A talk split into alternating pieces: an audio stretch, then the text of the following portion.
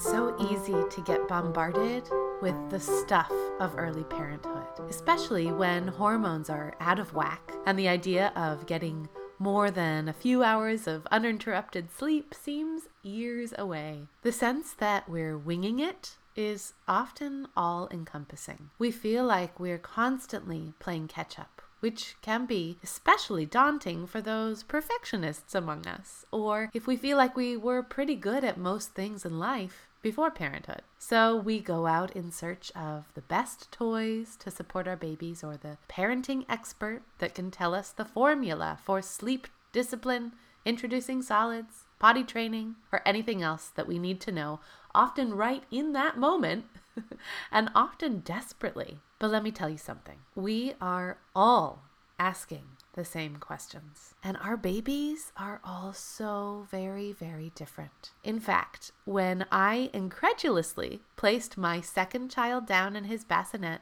sleepy but awake, something that I had never, ever done successfully with my first baby, I could not believe my eyes when he actually did the thing so many of these so called sleep experts said was supposed to happen. I suddenly felt so validated that it hadn't been my fault and that I simply had two tiny humans with radically different needs and preferences. And what did I do first? I called my mom. I wanted to share my experience. I wanted to scream this information from the rooftops and chat with every single new mom and dad that I knew about how some babies are sleep unicorns and some simply have different preferences. Because learning is relational, and we're all learning off the cuff about how to parent each of our children. But when we know more about how our babies learn and develop, and when we can compare notes with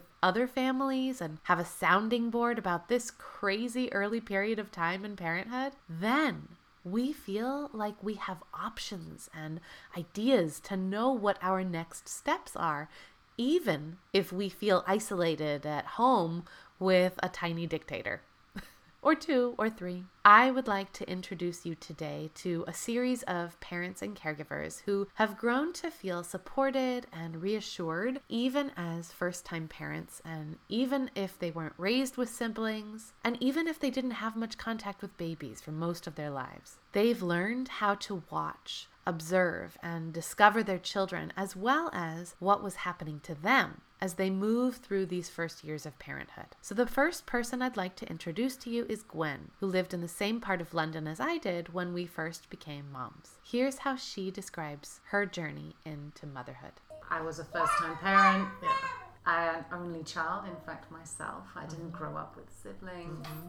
I hadn't had much contact with babies in yeah. most of my life. And so I came to motherhood with this being feeling like a complete amateur. And and that's I know I shouldn't feel so critical of myself, but I felt, you know, a bit isolated and, and a little bit lost. Rachel, a speech language pathologist who works primarily with adults, described it in a different way. I felt really comfortable in the mom role. I'd been waiting to be a mom for a really long time. But at the same time, motherhood is such a double edged sword of feeling like you've got this while simultaneously feeling like you have no idea what you're doing. So, Lisa, a nurse practitioner and first time mom, also spoke about that overwhelm. And I think with the access that we have with social media, you know, oh, this is the thing to get, right? This is the thing to buy. You need this, you need that. And then as a new parent, you're like, okay, well, I guess I got to get that. But then you end up just accumulating so much stuff that, you know, I just, I mean, where am I going to put it? I have a small house, you know, I can't always buy everything. And then it might not really be useful. You know, you kind of get into the hype. Okay. I think we can all agree that it would be amazing to just be able to drown out the noise and discover what you actually need. It really is fear based. As a new parent, you want the best for your kid. You want to make sure you're interacting with them right. Brooke, a marketing executive turned stay at home mom, shared this. It wasn't until about a month in that I felt like I wasn't maximizing my time. And coming from a very stressful marketing job that I was go, go, go all the time, doing multiple things. I mean, the amount of stuff that I got done in a day at that job is just like blows my mind now. You look at going from that to staring at this infant, and I just really was, I really had some struggling on on how to, you know, make sure that I was doing the best job that I could as a new mom. Now that I wasn't in that marketing position, this was my new job, and I just felt like I didn't have the resources to know exactly what to do. So, if you had a guide that told you without you actually having to even pick up a book and without you having to actually buy anything, if you do this, it helps this part of their brain to develop. Would you be more inclined to actually do those activities? Here's the thing there are hidden mysteries behind how and what your baby is learning at every moment in those first three years. So, what if you could become a baby detective, uncovering the mysteries so you never had to feel frustrated or bored? What if you could discover how to connect with your baby through play, music, and movement, even if you don't know the words to a single nursery rhyme? What if you could discover how to give your baby the right stimulation, play, and interaction to develop without ever having to hit the buy button on Amazon? And what if you had a chance to actually observe other families doing the same kinds of activities using simple, repurposed toys from their own homes as well, even if you work full time or you have limited offerings in your own community? Here's how Manuela, an actor and theater director, describes what she was able to gain in participation with the Learn with Less curriculum. For me, it was this watch my child and uh, discover. I, I wasn't alone in discovering what was happening. So I was watching, observing, and together we used to discuss behaviors, our behaviors too. Yes. Not only our children's right. behaviors, right. but also our reactions about them, hmm. about what, what was happening to us as well. It was a huge. It was huge.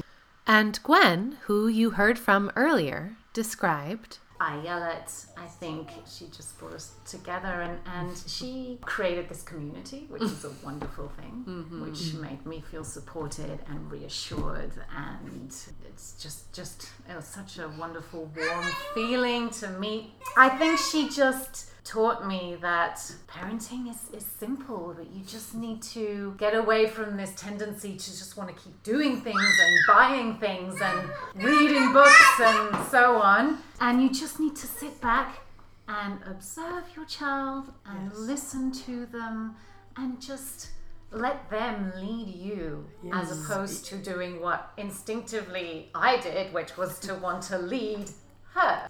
You gave mum so much confidence. I think yeah, that really is key. Yeah. That's what I was lacking at the start, and mm. That is the key to so much yeah. of what parenting mm-hmm. is. Mm-hmm. Mm-hmm. You know, and accepting you're not perfect.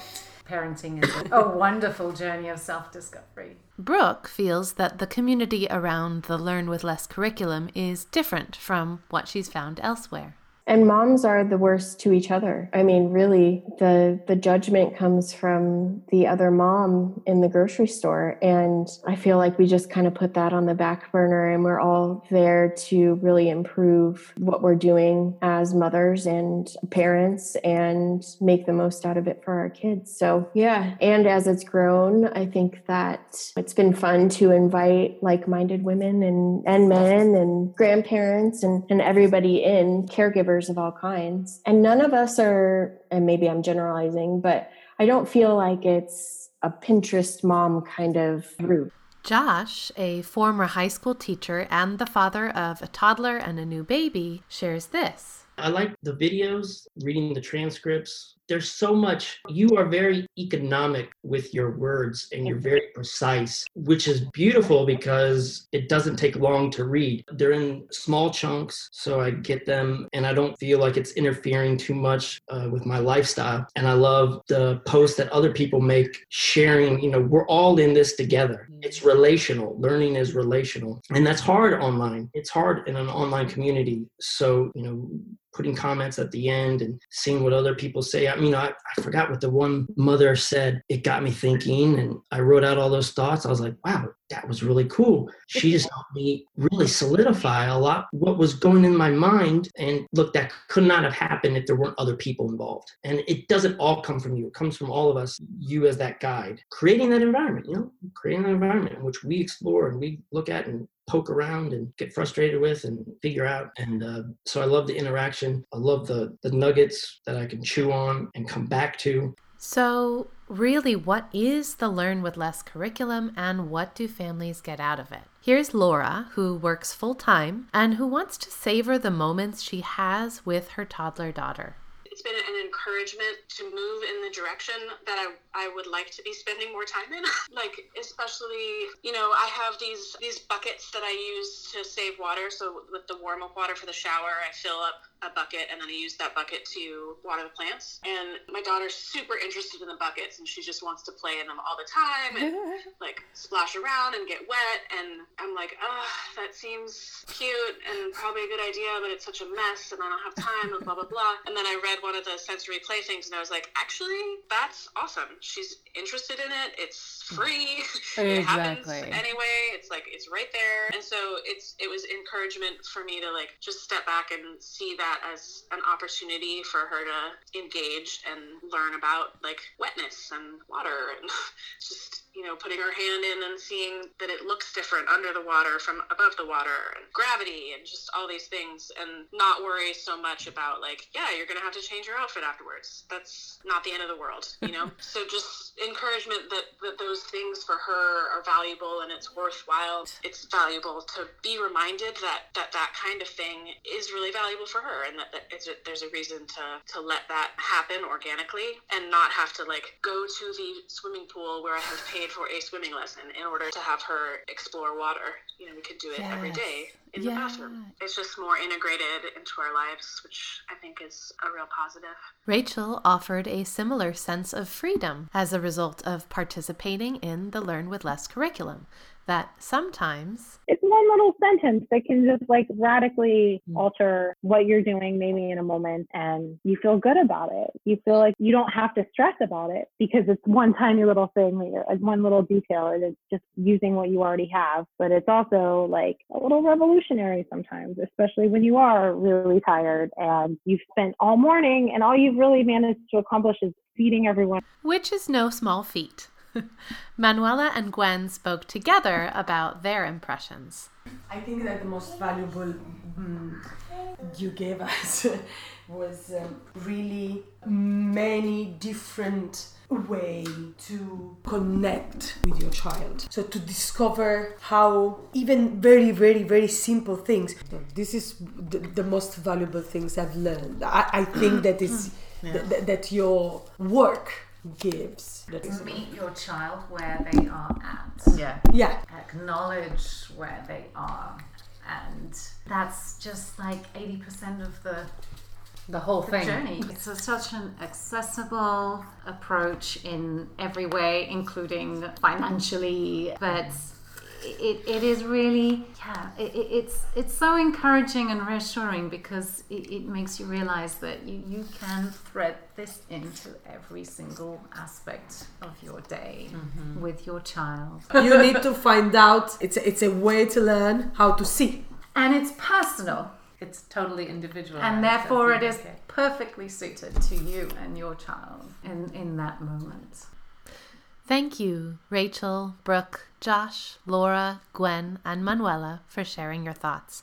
I would like to invite you to learn more about learning with less. You can do that anytime by heading to strengthinwords.com slash learn with less to learn more about the program. If you happen to be listening to this before September 5th, 2019, I also want to tell you that I'm going to be holding a free live workshop on September 5th where I'm going to share how you can stop winging it and raise a great human from day one without having to buy a single toy. If you want to release the overwhelm, feel more like you're winning it, and find support and community within the time you already have, then I invite you to attend the workshop. You can reserve your spot here, strengthinwords.com slash workshop.